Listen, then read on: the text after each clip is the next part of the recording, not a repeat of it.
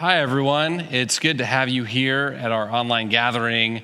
We're taking a Sunday to have a Sunday Sabbath gathering. It's our gift from our staff back to all of our great volunteers who help us, particularly on Sunday morning, to uh, worship Jesus and reach out to our community. I hope you had a tremendous Christmas.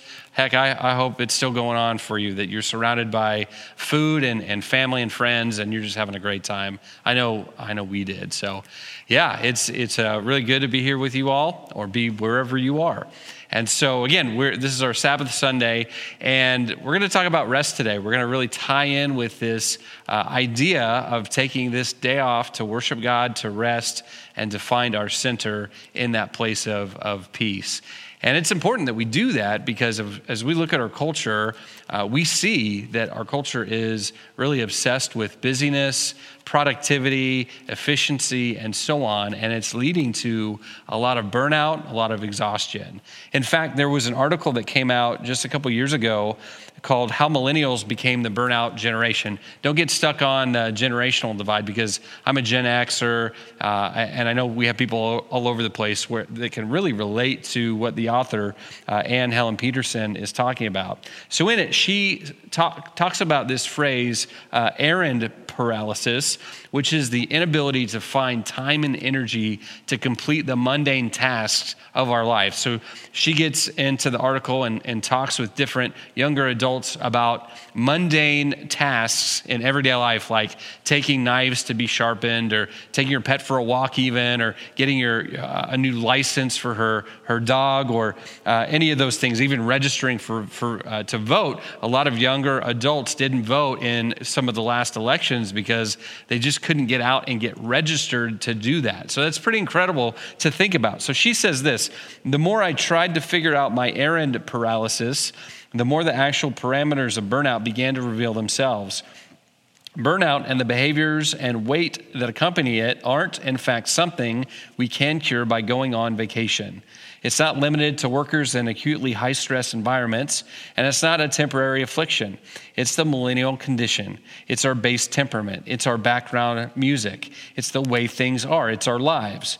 To describe millennial burnout accurately is to acknowledge the multiplicity of our lived reality, that we're not just high school graduates or parents or knowledge workers, but all of the above while recognizing our status quo. We're deeply in debt, working more hours and more jobs for less pay and less security, struggling to achieve the same standards of living as our parents, operating in psychological and physical precariousness, all while, while being told that if we just work harder, meritocracy will prevail and will begin thriving. The carrot dangling in front of us is the dream that the to do list will end or at least become far more manageable. So, who can't relate to this? I know for me, uh, I've dreaded going to the post office so much, I put it off for weeks at a time and even let kind of my like rebate or return expire because I just couldn't find the time or energy or whatever it is to, to stand in line at the, the post office. And so I think Petersen is right. This level of burnout is not curable by a long weekend or time at the beach or any of those things. It's a deeper core issue that many, if not most of us, really are struggling with. Uh, while this author calls it burnout, others call it perpetual exhaustion. That feeling where you can never get enough sleep or rest, and that you're always uh, lingering with this feeling of being on edge, and one more little bump is just going to set you off and, and, and, send you over the breaking point. So if you think of Clark Griswold and Christmas Vacation and his rants, hopefully you watched that and did not live through it this Christmas holiday. But I think I think so many of us can relate to that feeling as humorous as some portray it. With uh, exhaustion, though, I think there are two key components that we can all relate to, and that's hurry and distraction. There's many more things that go into this feeling of exhaustion or burnout, but I think those two in particular uh, really affect us, and we need to dive into that to address them. So, first, distraction.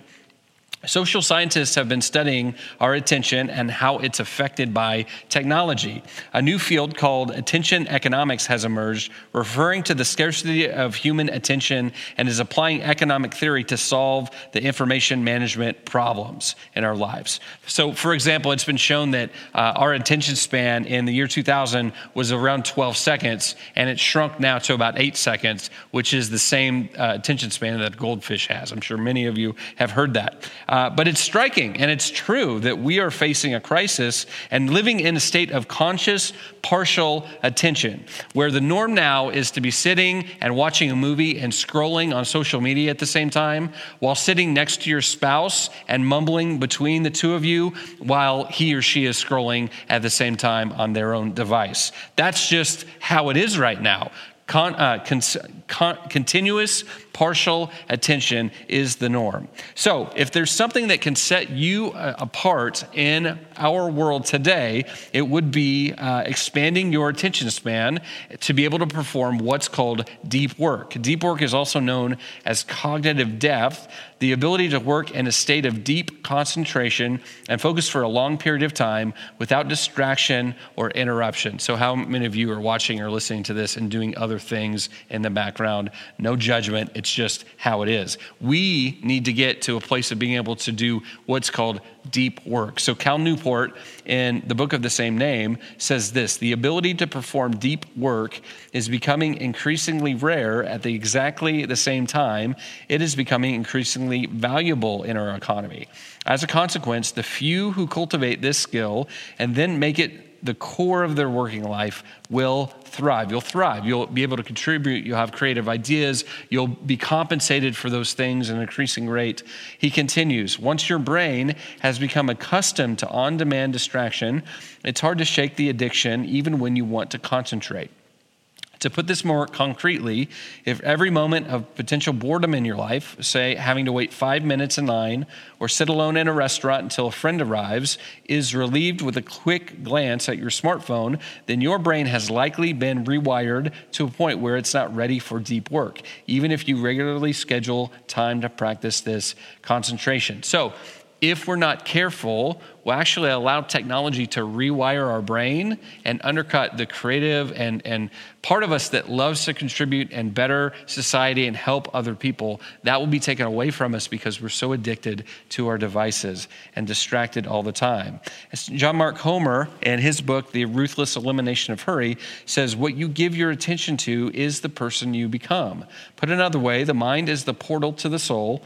And what you fill your mind with will shape the trajectory of your character. In the end, your life is no more than the sum of what you gave your attention to. Just sit in that for a moment. That bodes well for those apprentices of Jesus who give the bulk of their attention to him and to all that is good, beautiful, and true in his world, but not for those who give their attention to the 24 7 news cycle of outrage and anxiety and emotion charged drama or the nonstop feed of celebrity gossip, titillation, and cultural drivel. As if we give it in the first place, much of it is stolen by a clever algorithm out to monetize our precious attention. So, the other contributing factor to exhaustion we want to consider is hurry. Christian philosopher Dallas Willard called hurry the great threat to spiritual life today. He said that to follow Jesus with our true selves, we must root out hurry ruthlessly from our lives. So, have you ever thought about that? When you ever, uh, when you've thought about what is the, the, the, the, most important thing in the spiritual life to, to confront or to, to do away with or, or to uh, uh, uh consider, uh, most of us would say things like maybe it's addiction or drugs, maybe it's um, uh, divorce, maybe it's um, the partisan warring in, in politics and ideologies. But Christian philosopher Willard says it's hurry. And when you look at some of the stories and statistics on busyness, and you start to realize what Carl Jung said, who's not a Christian but uh, echoes this sentiment hurry is not of the devil, hurry is the devil. And the Harvard Business Review conducted a study on, on business and found that in general, people uh, who are perceived as busy by others, so they're working harder and longer hours, so on, uh, that they're perceived as ha- having a higher social status. So our whole culture is kind of built around this idea of if you're willing to burn the candle at both ends, you're seen as having a higher social status. You uh, get paid more, you uh, get better perks, and, and things like that. Uh, the more we believe that one has the opportunity for success based on hard work, the more we tend to think that people who skip leisure and work all the time are of a higher standing. And so we live in this age of hacks. People are trying to figure out how to hack life to fit more in to uh, dwindling time. And so we. Uh, we, we uh, have an ever expanding list of things to get done. And we, so we create automation and, and robots. And listen, I'm not going back to the days pre Roomba. I love that thing. That is amazing, right? So I'm not saying that. But what I am saying is that we know when we're, we're uh, constantly in this condition of hurry and trying to hack the system to fit more in, we know what happens uh, because we're busy. Irritability sets in, stress, anger, and anxiety. We start to miss appointments because everything's kind of overlapping and we don't have margin. Broken promises to our families and our friends, tension, rifts, miscommunication, so on and so forth, all due to a lack of time and an abundance of hurry in our lives. But there's another way. Uh, Kosuke Koyama, who was a Japanese theologian, wrote a book called Three Mile an Hour God, capturing the point that Jesus came to earth and walked among us, and he walked to and from places. I constantly have to remind myself there were no cars, there's no Uber in those days. They walked to and fro. Yeah, they got in a boat every once in a while, but that was slow going based on the wind. Jesus walked and talked with his disciples and the other people in his in his city. Uh, and he says this in his book God walks slowly because he is love. If he is not love, he would, not, he would have gone much faster. Love has its speed. It's an inner speed, it's a spiritual speed. It is a different kind of speed from the technological speed to which we are all accustomed. It is slow, yet is Lord over all other speeds, since it is the speed of love. So hurry plus distraction is a surefire path to exhaustion and burnout. So, how is the question? Can we push back against the cultural milieu that we find ourselves in and walk with God and live an intentional life? And so that takes us all the way back to the, the beginning of creation, uh, where God creates heaven and earth. He calls it good, He calls it Tov. And Genesis 1, verse 27 says this I'm reading from the, the NIV God created mankind in his own image. In the image of God, he created them, male and female, he created them. God saw all that he had made, and it was very good. And there was evening, and that it was morning, the sixth day. Thus the heavens and the earth were completed in all their vast array. By the seventh day, God had finished the work he had been doing. So on the seventh day, he rested from all his work. Then God blessed the seventh day and made it holy because on it he rested from all the work of creating that he had done. So the God created, that created us did so for connection and shared pleasure. Instead of being made as robots, rolled off the assembly line to increase God's productivity, God created us for relationship. And after he had created us, he took the day off to be with us in connection. He didn't create Adam and then say, walk him around and say, look, this, this is what I need you to do, and I'm going to give you minimum wage, and I'll give you a bonus at the end of the year if you've really surpassed. He, he took the next day and he spent time with Adam in relationship. That's the kind of God we have. All other gods are taskmasters. It's all about doing for and measuring up to, and with God, it's about relationship, with time spent together and rest.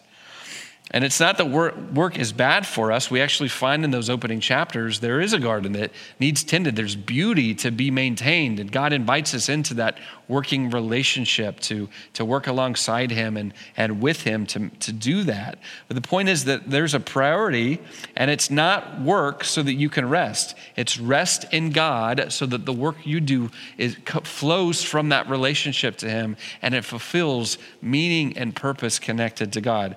Uh, Rich Villodas, uh, pastor and author in New York City, says this Sabbath is not a reward for hard work, it's a gift that we receive. Humanity was created on the sixth day. Their first day was a day of rest. They lived from a place of rest. So, for many of us, if we've practiced Sabbath, we've used it as a, as a time away from our job to usually catch up on things that we've fallen behind on. It's chores around the house, it's errands, it's taking the dog for a walk, it's taking the kids to, to sports practices, all the things that we don't have time to do when we're at work. So our Sabbath becomes that, that unpaid work, but it still is work, and it's not really Sabbath in the way that God really intended it to be. God intended it to be an invitation where we pause and reconnect with Him, with ourselves, and with, with each other. We, we rest, we get replenished we do fun and delightful and happy things that, that fill us up. And Sabbath is where we're separated from our work. Even the unpaid work that we have to do at our own homes or the volunteer work that we do, it's, it's a separation from that work so that we are reminded that our identity is not what we can give back, what we can produce, but our identity is in being connected to Creator God. It's in a place of rest so that we're reminded that we have work and value apart from what we can give or produce other people, and namely God. We see these rhythms of work and rest alive in Jesus tasked with the most important task ever given to a human being that's world redemption, redemption of the entire cosmos. It's pretty important work, right? Jesus still found time to rest and be replenished. He was often people actually often wondered where did jesus go there's lots of work to be done there's lots of people to be healed there's lots of people wondering where he is, and yet he sneaks away for time with his father. It's very intentional with that. Jesus even takes naps and has no shame about it. I'm super glad for that. And he invited his followers in to mimic him and his lifestyle. And he says this in Matthew 11, verse 28. This is from the message translation. And I love this. I just, my, my hope would be we all get this verse would be in us and flow out of us. He says this Are you tired, worn out, burned out on religion? And, and instead of religion, you can even think of it as trying to prove your worth and value to other people, namely even God. Come to me, get away with me, and you'll recover your life. I'll show you how to take a real rest. Walk with me and work with me. Watch how I do it. Learn the unforced rhythms of grace, unforced rhythms of grace. I won't lay anything heavy or ill fitting on you. Keep company with me, and you'll learn to live freely and lightly.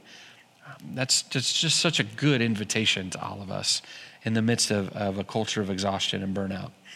Because in Jesus, there is rest, when we're connected to Him, when we come to Him and we reorient our lives around His priorities and practices, we can flow in that same spirit of peace that He did. That's His offer to us. So let's talk about some practical points of how we actually do Sabbath in our day and age, right? So some of the key words to this uh, are, are in the word Sabbath itself or in the context of Sabbath.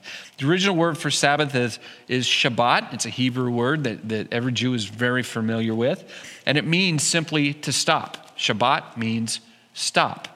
It's a day where you stop your work in order to make room for other activities. That's what it is. Sabbath is one of the easiest things around. It's the most simple thing around. You stop what you're doing and you just be.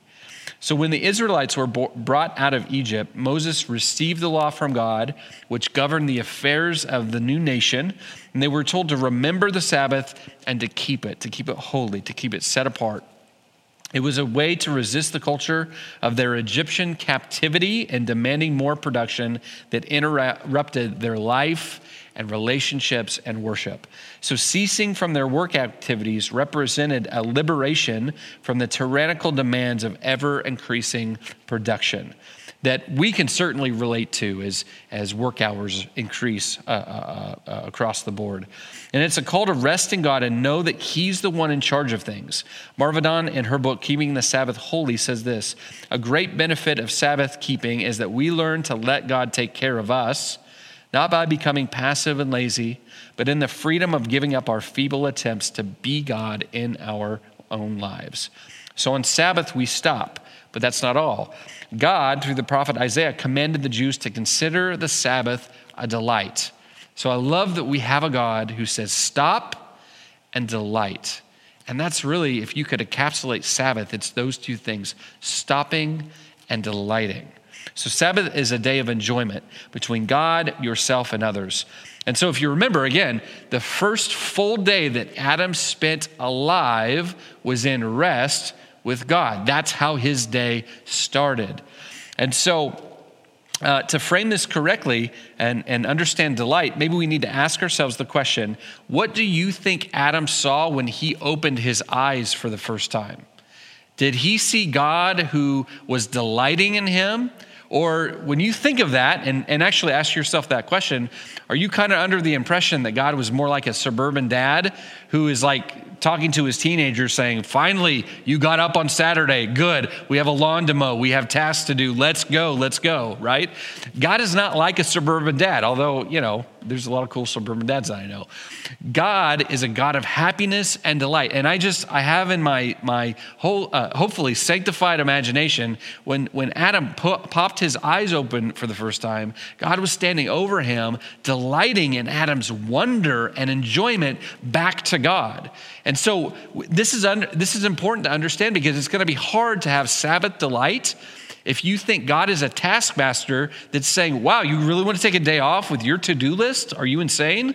But instead, if, if we serve a God that I believe that we do, is about delighting and stopping and pausing and resting, it's, it's uh, you're more able to enter into that and you'll find creative ways to enjoy that that you wouldn't if you're just thinking that your to-do list get, is getting out of control and you're being lazy and passive about it right so ask yourself what is it that I could do for a full 24 hours that would bring deep, settle, settling, centering joy into my life? And then go do that or those things, whatever that is, that Sabbath, stopping and delighting in what God has done and giving Him worship back and delighting in the people that He's put all around you. So, what does it look like for the Siders family? So, I just want to give you a couple uh, tidbits or you know peek behind the curtains. And this is not to say we do it perfectly, but it's to say that we really work at this. We actually have some intentionality behind it, and I'd love to share some things that we do that might help you as well. So you can steal anything that you find helpful, you can adapt it, you can you can make it your own. So uh, uh, at uh, Saturday, uh, Friday uh, at sundown. So it's about six o'clock or seven o'clock, somewhere right in there.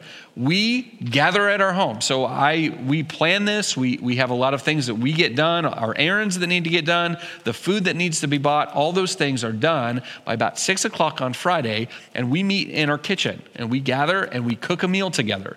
And we cook like really good meals, like from scratch pizza or steaks or just things that we really, really love, like all of our favorite foods, because we want to stop and we want to delight, right? And so we get together and we cook together and we sit around our table and we light a couple candles. And sometimes we uh, uh, read from the Psalms or, or read another portion of Scripture. And we ask each other, uh, what's your high and low from the last week? And we tell stories about, you know, things that are going well and things that aren't going well. We hear about our kids and about the touchdowns that they scored and about the projects they're working on and the friends that they've made. And we hear about times that they feel alone or uh, scared or, or anxious and things like that. And then Sarah and I share with each other what's, what's going on uh, with work and how's your spiritual life. And, and we check in on each other and we help, uh, try and help each other find God in the midst of that. It's not a therapy session, it's not a fix it session. It's a where does God, uh, where do you find God showing up in the highs and in the lows throughout your week? And so we finish our meal and we have dessert, we stay up late, we watch a movie or play cards or do something like that. And then we sleep in on Saturday. And there's no apologies about that. We, we sleep in a lot and it is wonderful. And then we roll out of bed and uh, kind of figure out what we want to do for the day because at the same time, where we plan being together, we also don't want to cram the day full of stuff to do. So we get up, and after we sleep in, we make brunch. So we meet back around our table and we cook. Uh, Sarah, like, Sarah will tell you she's not a great cook, but she does brunch really well. So we do brunch really well. Because how can you not love a meal that you get to sleep in to have? And that's the whole purpose of it. And so we, we make pancakes, we make eggs, and then we have dessert. We have sometimes two desserts because my one rule on Sabbath is calories do not count. So I don't know if that's really a thing, but it's a thing for us. And so we have Sabbath delight on Friday night and Saturday. And then sometimes we'll do some one on one time. Either Sarah might uh, uh, and I might go out on a date, or I might take, and she might take one of the kids out to get some one on one time with them. And so it really is this time where we stop, we pause, we rest, we delight in each other's company, we find new ways to connect. And I should say, all of our devices go in a drawer. That might be one of the most important things that we've figured out is that our kids actually look forward to Sabbath and they know at 6 from 6 to 6 the next day, 6 p.m. to 6 p.m., they're not going to be on a screen playing video games and they're totally okay with it. So we read, we, we laugh, we, we wrestle, we go outside, we, we do all these sorts of things so that we are stopping and we are resting. Now, do we do this perfectly? Absolutely not. This is something we've had to tweak over the years. In fact, my Sabbath used to be on Monday, but when my kids went to school, I realized I was having Sabbath by myself. So we went, went to Friday and did, started doing a family Sabbath. So, whatever season that you might be in, you might be hearing, like, I can't do this. And that's okay. You don't have to do what we do. But what I do believe is that you could start somewhere. You could start where you're at with what you've got. And that's what I would challenge you to do. Maybe it's four hours without a phone. Maybe it's a long, meandering meal with roommates. I don't know what it is for you, but you can start somewhere and see what God will do with it. So here's, here's my next step for you. Here's, here's my question for you to sit with. How is God asking us to stop and delight in this season of life that we're in? So, again, thanks so much for being with us on our Sabbath Sunday. Love y'all so much and we'll talk to you very soon. Bye bye. This teaching was recorded in partnership between Tallgrass Community Church and The Well. For more resources like this, visit tallgrass.church and thewellmhk.com.